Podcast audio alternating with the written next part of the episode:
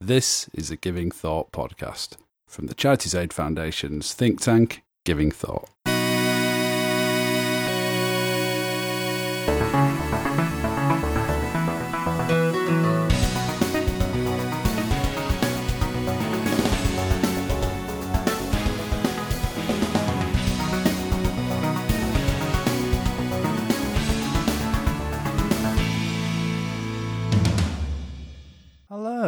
You're listening to the Giving Thought podcast. This is the podcast from CAF's think tank, Giving Thought, in which we look at big issues and themes relating to philanthropy and the work of civil society.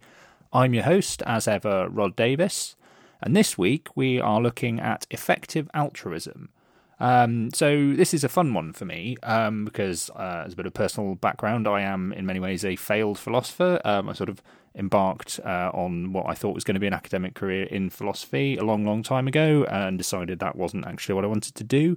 Um, but it's been fun doing the research for this to kind of dig back into to a bit of that. Although I have to say, um, this particular area of kind of ethics and uh, morality is not the sort of thing that I was focusing on when I was doing philosophy. But uh, nonetheless, it's nice to get in there and uh, read a bit of um, philosophical analysis.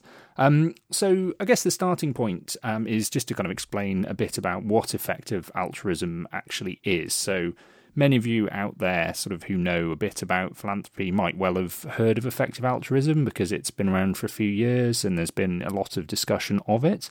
Um, essentially, it kind of started life as a philosophical movement coming out of academia um, particularly linked to the work of the Australian uh, ethicist Peter Singer.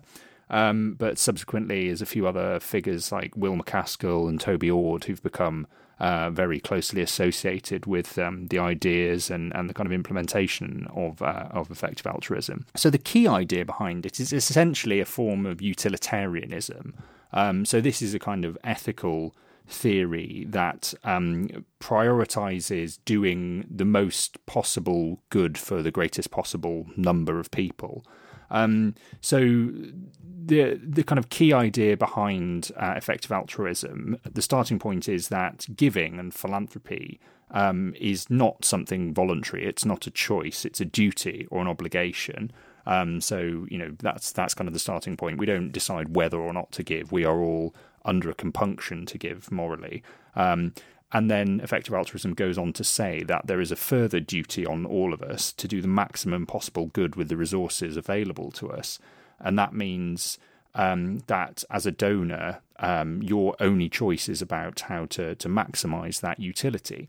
And the kind of the, centerpiece of this and what distinguishes, as we'll see, effective altruism from sort of previous movements that have focused on the idea of effectiveness is it takes it to the extreme of saying that as a donor, this means that you should be agnostic, not just about the which organization you give to, but even about which cause area.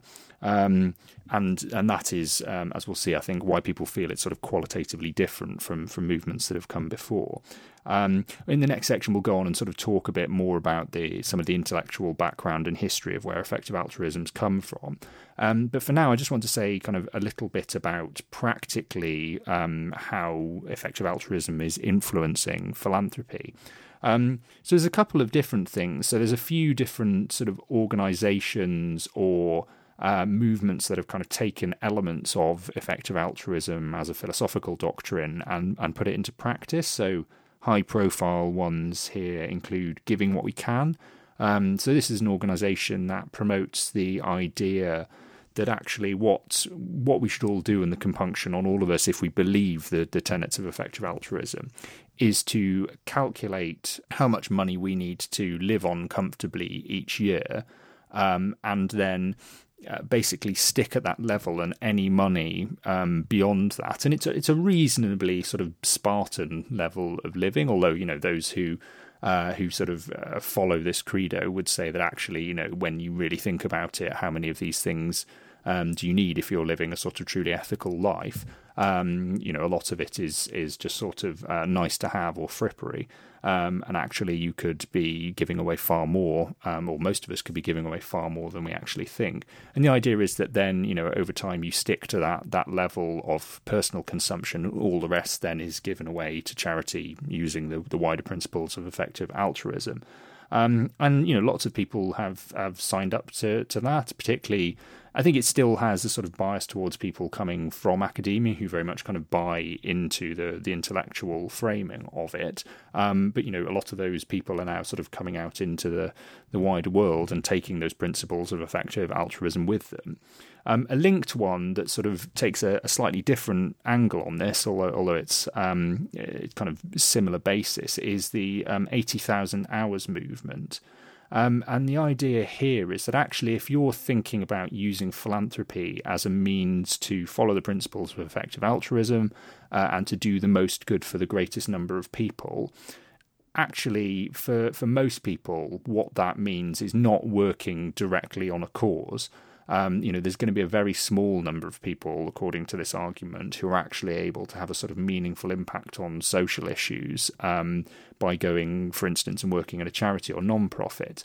And actually, what the 80,000 hours argument says is particularly for sort of people who could get a higher paying or uh, higher salaried job as a graduate going into financial services or something else lucrative like that.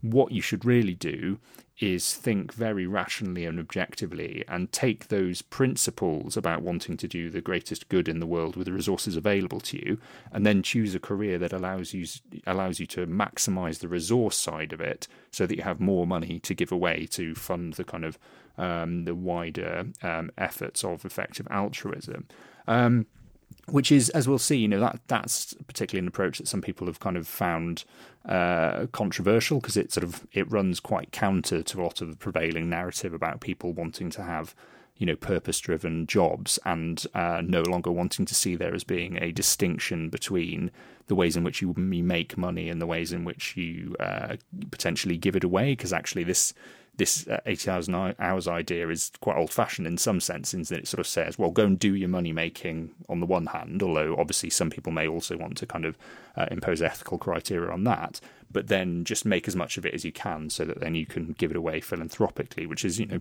almost going back to a kind of Victorian uh, view of wealth creation and philanthropy. Um, and then there are a couple of, of other things as well. I mean, one sort of sidebar um, is to, to note that one uh, train of thought that you see quite a lot within effective altruism is about sort of animal rights and animal liberation, um, and questions about whether doing the greatest good for the greatest number means that you should prioritize human lives over um, uh, over animal lives because actually, uh, particularly Peter Singer, know, one of the other things he's very famous for is arguing very strongly that um, from an ethical standpoint we shouldn't do that, and actually animal lives are just as much of value as human lives.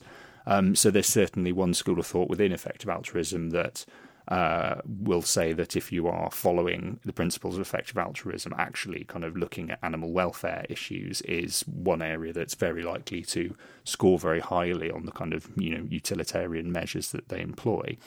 The other one is not so much thinking about the distinction between human lives and animal lives, but human lives here and now in the present and future human lives. And again, there are people within the effective altruism movement and sort of wider philosophy who would argue quite strongly that we shouldn't make a distinction between the value of a present human life and the value of future human lives. Uh, and actually, what that tends to do, as we'll see, um, is skew the balance very much towards things that focus on future human lives, because obviously there are always going to be far more future lives than there are people uh, alive in the world now. So, actually, if you are measuring those things equally, that is going to give you a heavy bias towards interventions that potentially result in um, the improvement of lots of future human lives rather than focusing on a small number um, of kind of current lives. And that's where you see quite a lot of focus on things like existential threats and, and why some people have ended up criticizing effective altruism on those grounds. But we'll come on to that in a later section. And then I think the other thing to say is just you know, frankly, why should we care about this if it's just a kind of philosophical movement that a few undergraduates and, and sort of philosophy professors are talking about? Well, it isn't because a lot of people, as I say, within the philanthropy world have kind of latched on to this idea. Um, and particularly, I think donors coming from a kind of technology background, and there's a very heavy um, kind of thread of this coming out of Silicon Valley, where lots of people have made lots of money, and obviously the idea of kind of rational approaches to uh, philanthropy appeal to the sorts of people who've probably gone in and made lots of money um, developing technology. So actually, there are some pretty big donors who've come out of uh, Silicon Valley who are applying effective altruism uh, principles in their own giving. Um, notably, people like uh, Dustin Moskovitz and Cari Tuna. So Moskovitz was one of the uh, original founders of Facebook, and he set up a, a, big foundation with his wife Cari Tuna, and they are kind of uh, following effective altruism principles.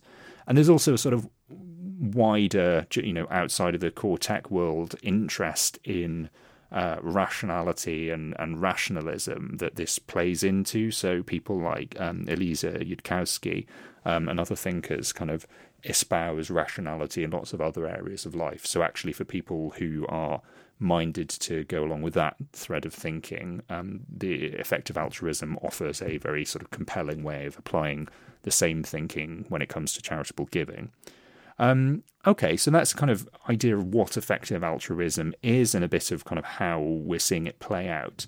In the next section, I want to uh, come on and sort of look back a bit and see where some of this might have come from um, and kind of what we can learn from some of that historical background. So stay tuned for that.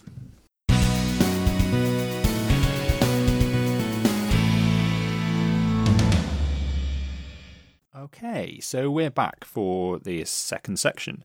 Um, and in this section, as I said before the break, what I want to do is just think a bit about where um, effective altruism has come from historically. And I want to do this sort of in two different ways. One is to sort of briefly to have a bit of a think about where it has come from in a philosophical sense and what sort of traditions it builds on. And then, secondly, sort of where the idea of imposing rationality on philanthropic giving has come from historically and kind of how those two things have converged in effective altruism. So, in terms of the, the philosophical side of it, as I said, effective altruism is, is essentially a form of um, utilitarian ethics. So, uh, utilitarianism's got a pretty long history. I mean, there are some uh, sort of religious writers who were talking almost in utilitarian terms, you know, hundreds and hundreds of years ago. But probably the most prominent figures who kind of put out um, fully fledged theories of utilitarian ethics um, were uh, Jeremy Bentham and then John Stuart Mill um, after him. Um, and essentially, it's it's a form of normative rather than descriptive ethics. So it's designed to tell us how we should be behaving rather than an attempt to describe how we do behave. Um, it's also it's a form of uh, consequentialism or consequentialist ethics in that the focus is solely on the outcomes that are produced. So we're not really particularly interested in actions or motives or the kind of virtues of the individuals involved. Um, the the the good is measured solely in terms of what is achieved um, and what those those outcomes are. Um, it's also impartial and agent neutral. So the the notion of, of good that we're employing in utilitarianism to measure the greatest possible good uh, applies equally to everyone, not just to me. So you're not thinking about an individual agent trying to maximize good insofar as it reflects on them or affects them. It's about good in the widest possible sense as it affects humanity, I guess. Um, and this this sort of uh, strain of thinking, as I say, kind of Mill um, and Bentham applied it a lot to uh, the sphere of politics, and they thought sort of uh, you know politics should be reconstituted along these lines. Um, and you know, there've been plenty of others who have um, kind of developed some of these these ideas more in the in the field of individual ethics. Um, and before effective altruism kind of took life um, as a movement, Peter Singer had very much been exploring a lot of this work through a series of very influential essays that he'd done sort of in the 1970s. Um, he particularly essays like uh, "The Life You Can Save" and his book "Practical Ethics." Um, and one thing that quite often gets cited as a sort of key starting point for a lot of what became effective altruism is um, a particular argument that Singer put forward about the, the life of a drowning child. So he basically said that if a child, child was drowning um, next to you in a pond um, and you uh, would decided uh, not to help them on the basis that you thought you know somebody else would be able to to help them um, uh, and this sort of thing. That is that is comparable to the decision not to to help a child for instance in the developing world by giving money um, to them because you are just as capable of uh, affecting uh, good through that action as you are through um, affecting uh, good through your sort of direct intervention by saving a child from drowning. And his point here, I think, was uh, particularly to make one about um, the fact that, that we shouldn't see a distinction between uh, helping people at a distance and helping those near to us. And this is a sort of key point that you see um, playing out in effective altruism and actually leads some people to, to criticize it. That if you don't make that distinction, particularly given the way that global inequality works, um, you almost always end up, when you're talking about maximizing good through the use of philanthropic resources, talking about giving money to people in the developing world where every individual pound or dollar, you know, almost inevitably can have a much uh, greater impact. Um, and then you know th- this kind of uh, utilitarian ethics and, and rationality and desire to to kind of impose rationality um, on the decision making that affects charity. Um, I think if it had come out of nowhere, um, it would have been interesting as a sort of philosophical salon exercise, but it really probably wouldn't have had much impact in terms of affecting philanthropy itself. But the reason that it has had quite a lot of impact and it hasn't been as difficult for it to get traction is that the idea, in one way or another, of making philanthropic giving more rational is something that has been, you know, there as a constant thread through the history of philanthropy for hundreds of years. Um, not necessarily uh, in terms of kind of employing utilitarian thinking, but um, in in various different ways um, we've seen it play out. So um, I think it's worth saying, um, kind of one starting point or kind of you know seminal point, um, as ever in these things, is um, the the Reformation. Just because the the the schism um, between the Catholic Church and the Protestant Church in in Britain. Um, resulted over time in a fairly sort of fundamental shift in, in philanthropy, where religious teaching was important, but for the first time, um, a kind of secular conception of giving, which prioritized the idea of the the impact that the giving had during the donor's lifetime or in the world as it was, um, took hold. Whereas um, previous sort of medieval ideas of charity had been based on the idea that um, sort of poverty was part of God's natural order, and the the purpose of charity was essentially merely to um, uh, to absolve the, the donor from sins or kind of secure their passage um, to to heaven after their death. So it really what was done with the money wasn't really very important. Um, and you can see this actually in, in some forms of Protestantism. So I think it's important to say that you know it wasn't immediately the Protestants came in and made everything um, effective. Um, and I just want to read uh, here from um, a paper by uh, J.B. Schneewind, or Schneewind, I don't know whether the, the W should be a V there. Um, but this is a, a, paper on philosophical ideas of charity that I read fairly recently. And one thing that really sort of struck me was um, this paper, ex- this section explaining the views of Calvin or some of religious teachings about giving, which I think makes this point quite clearly. So it says, the doctrine of the calling makes it easier to understand how Calvin can put so much stress on the motivation of the individual donor.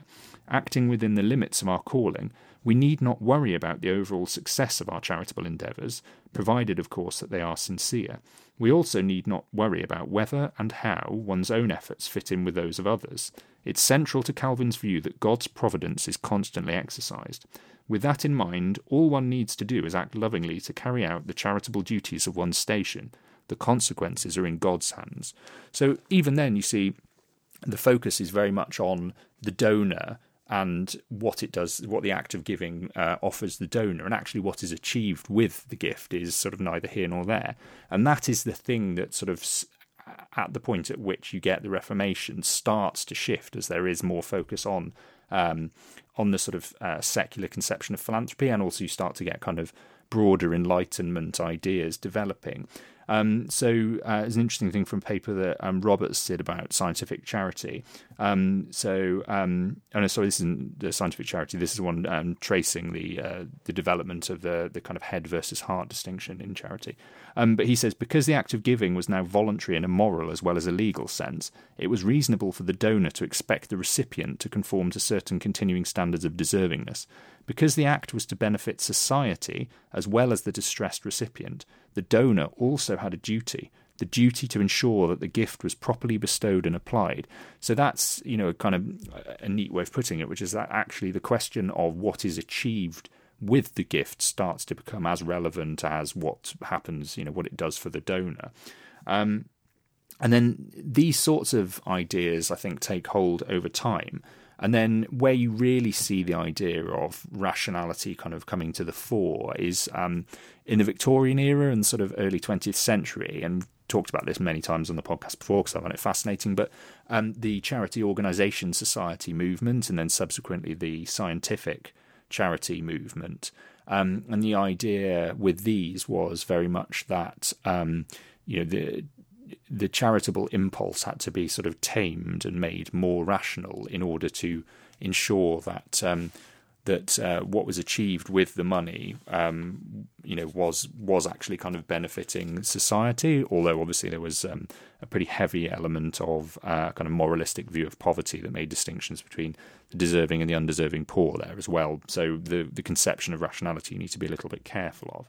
Um, but I, I, just really like this um, couple of quotes from William Rathbone, who I've mentioned before, but is, was a big um, philanthropist in Liverpool um, and sort of subscribed to quite a lot of the, the ideals of charity organisation. And he wrote a really fascinating um, sort of memoir in which he, he talked a lot about the the challenges of trying to get uh, donors and other donors to understand the, the need for philanthropy to be rational. So he says, Few among the rich realize that charity is not a virtue of su- supererogation, uh, but a divine charge upon their wealth, which they have no right to neglect. They give to this or that family whose story interests them, to this or that institution for the relief of some form of distress which pe- peculiarly touches their sympathies, with no idea that the matter is not one in which they have a right to indulge their caprice, that all the misery within their sphere is an evil, with which it is their duty to grapple, to which they are bound to apply the remedial energies and resources at their command, not as it suits their taste or fancy, but as may be most efficacious in the relief of suffering. So, you know, I think that's really interesting. He's sort of saying actually the duty on donors um, is to ensure that their giving um, is effective, not just um, you know they don't just get to sort of pick and choose. Another interesting uh, sort of historical tidbit about um, William Rathbone um, is that you'll recall we mentioned the idea of the sort of eighty thousand hours movement. Um, uh, in effective altruism that says that you know what you should do if you want to be effective is go off and maximize the amount of money that you make. Interestingly, Rathbone himself kind of grappled with this question and reached the same conclusion. Um, so, in Margaret Simey's book on charitable um, effort in Liverpool in the Victorian era, um, he says that um, Rathbone was kind of torn between thinking whether he should go into the ministry and kind of help the poor directly, or whether he should go into um, into business. Um, and eventually, he said, viewing the issue in the light of common sense, he decided that for him, an effective life of public service would depend on his possession of the influence and respect secured by success in business. Accordingly, he set himself doggedly to the task of building up the family fortunes, which had suffered from the devotion of his father and grandfather to public work. Um, so again, you know, he kind of took his own self interest out of it because he probably would have preferred to go and uh, work directly with the poor, um, but thought that actually what he should do was go off and maximize the amount of money he could make and his sort of political influence and connections, and then use that to, do the maximum amount of good. Um, and then the the scientific charity movement sort of followed on from the charity organisation society movement, um, more sort of focused on on the US, but employing a lot of the same ideas. And again, kind of focusing on, on the idea of trying to make uh, charity more rational according to scientific principles. Uh, and this then sort of has led to um, kind of ongoing efforts from from lots of quarters to develop um, the idea of sort of effective giving and making giving more effective. And sometimes that is trying to make it closer to business and adopting business like principles.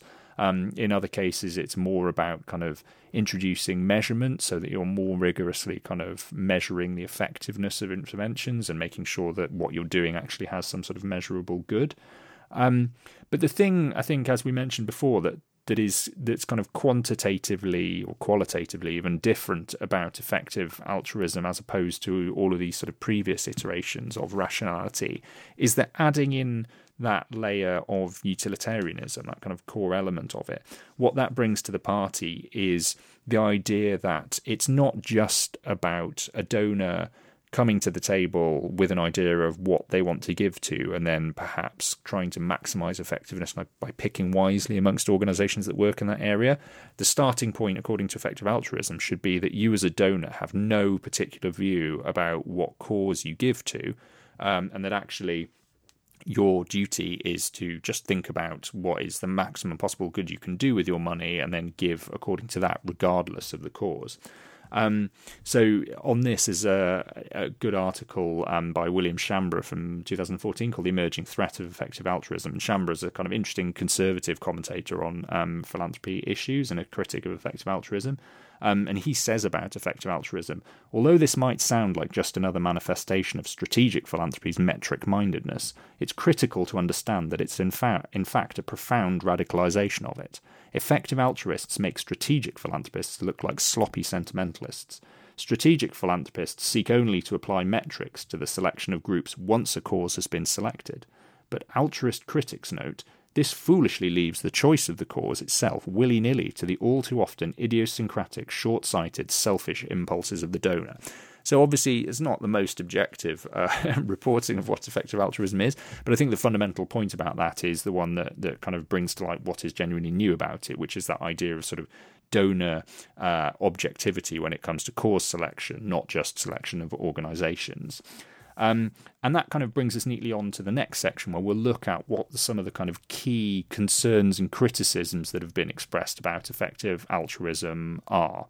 Uh, so stay tuned for that. Okay, so we're back for the last section. Uh, and this is probably the fun bit because this is where we get to look at criticisms of effective altruism. And not particularly that I have an axe to grind about uh, effective altruism, but I quite like uh, sort of engaging with uh, particular criticisms and critical arguments, especially in uh, uh, philosophy, because it makes me feel nostalgic. Um, so the first criticism I want to look at um, briefly is the the kind of probably the most basic one, which is the one that says well, yes, this is all very interesting, and uh, you know, effective altruism works very well as uh, something to get people talking in kind of undergraduate philosophy seminars, um, and you know, in kind of best-selling books. But actually, it's totally impractical um, as a way of doing philanthropy, or will only ever be very limited because it's it's so much at the sort of extreme end of the head versus heart. Um, uh, division in, in charity that most donors are never going to go for it. You know, it's kind of it's just not how philanthropy works. The idea that most donors would come to the table with no uh, idea about what cause they want to support and then happily uh, kind of take a, a totally um, uh, objective view of where to give based solely on kind of maximization of utility just you know just is totally unrealistic with respect to the psychology and the what the actual drivers of philanthropy are. Um, and you know I kind of have a lot of sympathy with that. I mean, I think that is true. I guess the defense from effective altruism would be yeah, well, it's not supposed to be a descriptive theory, it's a normative theory. The idea is that we're telling people how they should do things, not trying to describe what things look like at the moment. So the fact that most philanthropy, you know, doesn't conform to uh, the requirements of effective altruism shows that current philanthropy is flawed and that actually what needs to happen is that it should be fundamentally transformed. Um, and you know that that sort of puts people on two sides of the argument. You know, those who believe in effective altruism and think that maybe all other uh, philanthropy is is uh, kind of deeply flawed and needs to change, and those who probably resent being told that the way in which they're doing philanthropy, even if it's you know they believe it to be very effective, is flawed because they're not following the precepts of of effective altruism. Um, but it you know it's this is worth taking seriously um, as i mentioned before because there are plenty of people who take effective altruism seriously and actually are putting it into practice um, as a kind of practical guide to how to do philanthropy rather than just sort of an interesting philosophical theory. And I guess one interesting thing to to throw into the mix there, um, going to some work I've done uh, on technology and sort of artificial intelligence, which I think we've talked on the podcast before about, is I sort of wonder whether actually the increasing um, availability of data and the ability to automate decision processes um, as that creeps into the world of philanthropy um, might kind of tip the balance even more towards effective altruism because you will require sort of decision making frameworks which allow you to um, say something about what you want to optimize through algorithmic processes. And actually, it's pretty hard to come up with what you might want to optimize for in philanthropy unless you have a theory like uh, effective altruism that can allow you to be cause neutral and set some sort of one metric that allows you then to to kind of maximize um, uh, your performance against. So actually, I think effective altruism, at least in the short term, is is going to look very appealing as a kind of frame, philosophical or kind of um, conceptual framework within which you could kind of automate some of the decision making around philanthropy. So, um, you know, sorry to scare you if that sounds horrific. Um, the second criticism of uh, effective altruism is that to say that actually the sort of consequentialism um, and the idea that we should solely focus on the outcomes when applied to philanthropy kind of that ignores all of the other elements of philanthropy that are important because you know the argument here is that philanthropy is not just about um, what is produced through the giving and the actions of the organisations that are given to.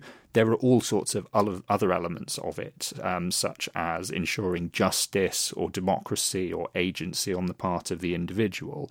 And that actually, if you're thinking in those terms, you know you have to balance all of them so yes you want to um, kind of deliver the best possible outcomes but you don't want to do it at a cost of imperiling other people's freedom um, or kind of undermining democracy. And this is a criticism you see particularly in the context of the focus that effective altruism naturally brings on giving to the developing world. Because actually, if you take a fully fledged effective altruist view and you kind of measure what is the, the utilitarian effectiveness of a particular outcome, then you might sort of go ahead full steam and say that needs to be delivered, you know, in a particular country. But what if that imperils the, the kind of uh, ability of that country to self govern or the people in that country to have agency over their own lives? You know, actually, do we need to, to think more about balancing some of the requirements of justice and democracy against the the kind of desire for effectiveness? And if we do, then actually effective altruism in its purest form might need to be tempered by some of those other considerations. Um, another criticism that you hear quite often is that because the effective altruism and other forms of utilitarianism require you to sort of measure what is the greatest good that you can do with your money, the immediate question is okay, so what, what do you mean by that? What's the metric that you're employing to measure good?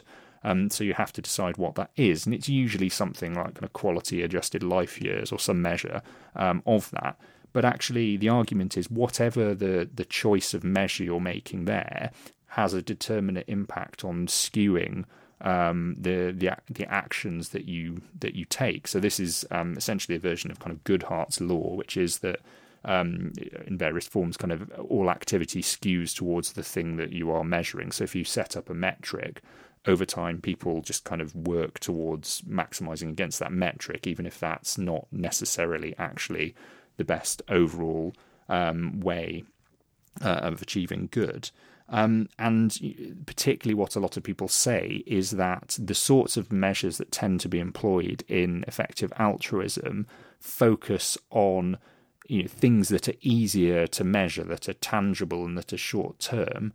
And those things that are much more difficult to measure because they're more nebulous or difficult to attribute, things like longer term social change, um, those tend to score very badly. So, actually, effective altruism would, you know, in, in that question about whether you focus philanthropic activity on addressing the, the sort of symptoms of problems in the here and now, or you focus more on trying to address the underlying causes through things like trying to to advocate or campaign for, for necessary social and political change, it skews the balance very much towards the, the former.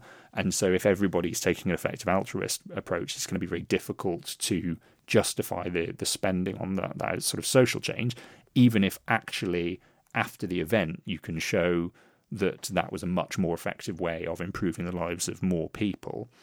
Um, another criticism, which sort of builds on that, is that because, as we've said, you know, effective altruism is essentially about uh, affecting uh, kind of doing things directly within existing systems. Um, so the question is um, is it any good at kind of addressing systemic change? Um, and this relates to a kind of wider criticism that's that's going on around philanthropy at the moment. So you see this in the work of people like uh, Anand Giridharadas, Rob Reich, uh, and others. You know, one of the criticisms of philanthropy at the moment is that it's it's problematic as a way of moving society forward because it reflects existing structures and inequalities. So it can never truly be used as a tool to sort of dismantle those structures or, or um, kind of transform them. Um, and a lot of people would say instead, you know, we need to focus on changing the systems um, through kind of advocacy and, and political work. Um, and that's a sort of broader argument. But actually, you know, the at the moment, the the direction of travel uh, certainly seems, or rhetorically, to be towards that. And actually, philanthropy is sort of slightly struggling to defend itself against some of those criticisms. Effective altruism firmly sits on the other side of the, the fence. I mean, it very much is about you know working with the world as it is now and trying to kind of do the maximum possible good through direct uh, intervention. Um, and you know this this is why some people have sort of criticised it on the grounds of, of justice. So I just want to read a quote from um, a really great paper um, by Elizabeth Ashford called "Severe, Posit- uh, Severe Poverty is an Unjust Emergency," which is sort of all about some of these criticisms of effective altruism. And she she kind of explains this this particular criticism uh, as such. She says those who take affluent agents' duties to the global poor to be duties of justice argue that effective altruism fails to address or challenge the underlying structural causes of severe poverty. Uh, effective altruism tends to focus on individual affluent agents' capacity to save or transform persons' lives by funding aid agencies to perform specific interventions, the effectiveness of which can be measured by randomized controlled trials. Critics argue that this moral framing obscures the way the affluent tend to benefit from structures that harm the poor. They further argue that it's a band aid approach, which does not address the root causes of severe poverty. So, this is the point that actually, you know, what you're doing here is just working within the existing systems to try and kind of maximize good. But if what's actually required is fundamental change of those systems, then that's never going to be enough. Um, interestingly, Ashford herself kind of offers what I think is a, a, a quite a compelling idea that you don't necessarily need to view things in those binary terms. And then, actually, pragmatically, you should think about kind of achieving systemic change at the same time as working with the system as it is for now to try and kind of do the maximum possible good that you can. Um, so she sort of says the Victorian philanthropist should have used his wealth and influence to support the impetus for structural reform that eventually led to the Factory Acts. In the meantime, he should also have acknowledged the importance of donating to organisations that supported destitute children and enabled them to attend school and so on. Affluent agents should recognise that the persistence of severe poverty constitutes an ongoing structural human rights violation, which imposes on us an urgent shared general duty of basic justice to implement the structural reforms that would achieve its abolition. Until this is achieved, we also have urgent duties to support NGOs in providing for a vast number the only available opportunity to avoid a drastic and cheaply preventable harm that is likely to blight or altogether destroy their lives. So, you know, I quite like this argument because I think it balances that idealism of recognizing the necessity for structural change with the sort of pragmatism of let's not let the best be the enemy of the good, and let's also try and help people right here and now. Um, and I think you know that's important when kind of considering um, of altruism as it is sort of more widely with philanthropy. Um, another criticism um, that you hear of uh, effective altruism, which I've sort of alluded to, is that the particular kind of way of measuring good that you get through kind of employing these utilitarian principles, particularly given the sort of nature of the global economy as it is now, inevitably ends up with a bias in favour of um, causes uh, or individuals in the developing world rather than causes you know closer to home where people might genuinely have needs, but they're likely to be less life threatening or pressing needs than those people existing in sort of extreme poverty.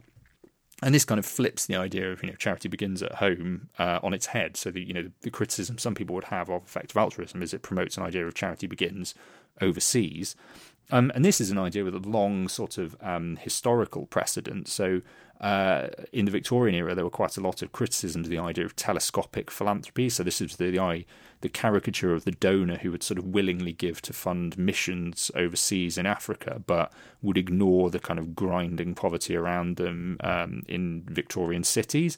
Um, and Dickens had the character of Mrs. Jellyby in um, Bleak House, who was very much a kind of caricature of this type. Um, and there were you know plenty of other things, some uh, great uh, poems and things. I'll put some links in the show notes to that, that kind of mock this idea of telescopic philanthropy. Um, and William Schambra, who I mentioned earlier as a critic of effective altruism, he he sort of strongly criticises it on these grounds. So. Um, as a sort of small c conservative um, uh, commentator on philanthropy, one of the things he particularly wants to defend um, is the idea of what he calls philanthrolocalism. So here he's kind of contrasting it with philanthrocapitalism, but he's sort of saying actually the idea of you know, charity and philanthropy as a way of focusing on things around you in your locality and community shouldn't be seen as kind of you know parochial and old fashioned actually that is you know an, an, absolutely sort of vital and, and core part of what philanthropy is about and actually if an ideology or a sort of you know, theoretical framework like effective altruism legislates against that, then that is a reason to be very cautious about it. Um, an interesting uh, sort of additional criticism linked to that um, that's worth flagging up. I read a, a, paper just just in the last week or so, um, that, uh, looking at the sort of psychology of effective altruism and basically saying that people who subscribe to the idea of effective altruism and as a result um, do tend to give more to uh, distant, you know, agents because they, they buy into the, the kind of utilitarian ideal and, and measure the, the where they can do the greatest good and end up giving overseas.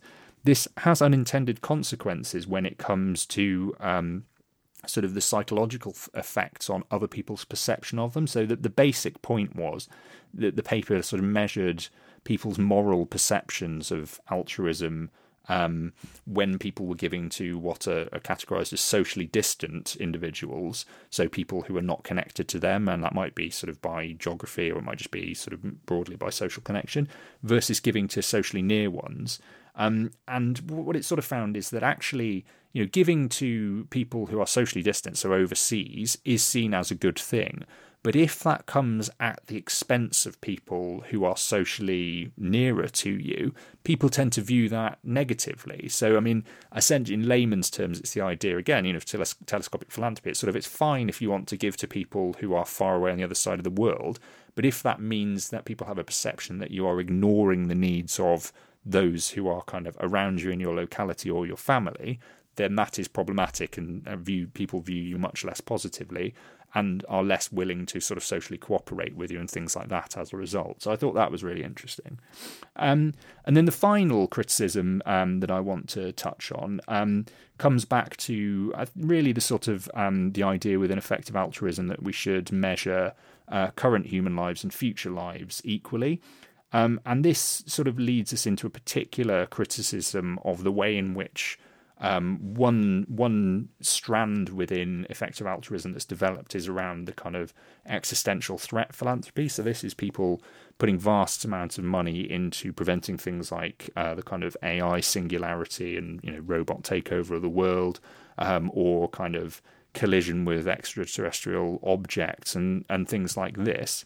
Um, and the reason that this kind of tends to go along with effective altruism, as I say, is that actually um, if you are measuring uh, based on future lives as well as present lives, then actually the sort of vast number of, of future lives that you can affect means that things are skewed. And you get this thing um, that's been uh, termed Pascal's mugging, which is um, explained well in a paper by Nick Bostrom. But this is basically a version of uh, the philosophical problem of Pascal's wager. But essentially, it says that actually, if you're employing this sort of utilitarian measurement of good, you can take um, an event that has a kind of vanishingly small probability of happening, like uh, you know an asteroid striking the, the Earth, for instance. But if you can argue that it will affect a sufficiently large number of people, um, then actually when you sort of multiply it out, it ends up looking like something really, really important or scores very highly. And certainly if you're talking about something like, you know, the AI singularity, if you're arguing that an AI singularity is very unlikely, but if it did happen, that it would affect you know all future human generations and so you're talking about countless sort of trillions upon trillions of people when you multiply those numbers together it's a very very small number multiplied by a very very very very big number and you end up with a huge number. So it looks like something that's very important and should be focused on. Um, but this is where we kind of go back to something we've talked about on the podcast before where this gets criticized on the basis of looking to a lot of people like um, it's kind of quite self indulgent, and that balance between big bet philanthropy and addressing the, the needs of the world uh, right now seems, in the minds of some people, to become skewed too much in the wrong direction. So that's often some something you'll see effective altruism getting criticised for. Okay, so that's enough with the criticism. I mean, what's the sort of upshot of this? Well, I guess the you know, I have my own views on effective altruism, um, which I'm not sure anybody particularly wants to hear. But I mean, I think the first thing to say is it's definitely, you know, something that is worth being aware of and taking seriously because plenty of people out there in the world of philanthropy and beyond are taking it seriously. As I've said, I think as we see the kind of increasing impact of automation and the application of um, automated decision making and artificial intelligence, actually frameworks like this, which offer a kind of compelling way of being able to measure things uh, objectively, um, are going to look, um, you know, very useful and are likely to fare very well. Um, I think you know it also, even if you don't actually uh, kind of believe in effective altruism or want to do it yourself as a philanthropist or working in the world of philanthropy, at the very least, it's a useful benchmark or a kind of critical tool, so you can look at, at that and try to uh, ask the question based on an effective altruist mindset of what would an effective altruist do. I mean, maybe I should get a little wristband that, that says whatever that acronym is. Um, and and then ask, okay, why is it that what I'm doing is is kind of justifiable instead of doing that? And I think you know that's a good question to to keep asking oneself. Um, so you know, I think it's it's probably here to stay in one form or another. You know, I think it's a very interesting thing to engage with of itself. And as you'll see, particularly you know in talking about the criticism there, I think it kind of brings to light in an interesting way lots of those questions around kind of justice and what the the kind of moral responsibility of people to give is, um, and kind of what philanthropy is for in our society. So I think at the very least, as a kind of intellectually rigorous framework, a rigorous framework, it's very interesting. Okay, well, I think that brings us uh, neatly to a close after the the usual uh, traditional bit of running long. Um, it just remains to say um, I'll put links to lots of things that I've uh, talked about and quoted from in the show notes. Um, so you know, uh, if you're interested in those, follow those up. If you're interested more broadly in kind of thoughts and writing on philanthropy and civil society and the impact of technology and all that kind of thing, check out the Giving Thought pages at the CAF website. Uh, follow me on Twitter at Rhodri underscore H underscore Davies, or if you like stuff about the history of philanthropy and writing about it, I also do the at Philiteracy um, twi- Twitter handle as well. Um, uh, if you've got any ideas for things we could talk about or people I could interview on the podcast, um, drop us a line at givingthought at cafonline.org. Other than that, uh, just remains to say like, subscribe, tell all your friends, give us a nice review wherever you get your podcasts. And other than that, we'll see you next time. Bye.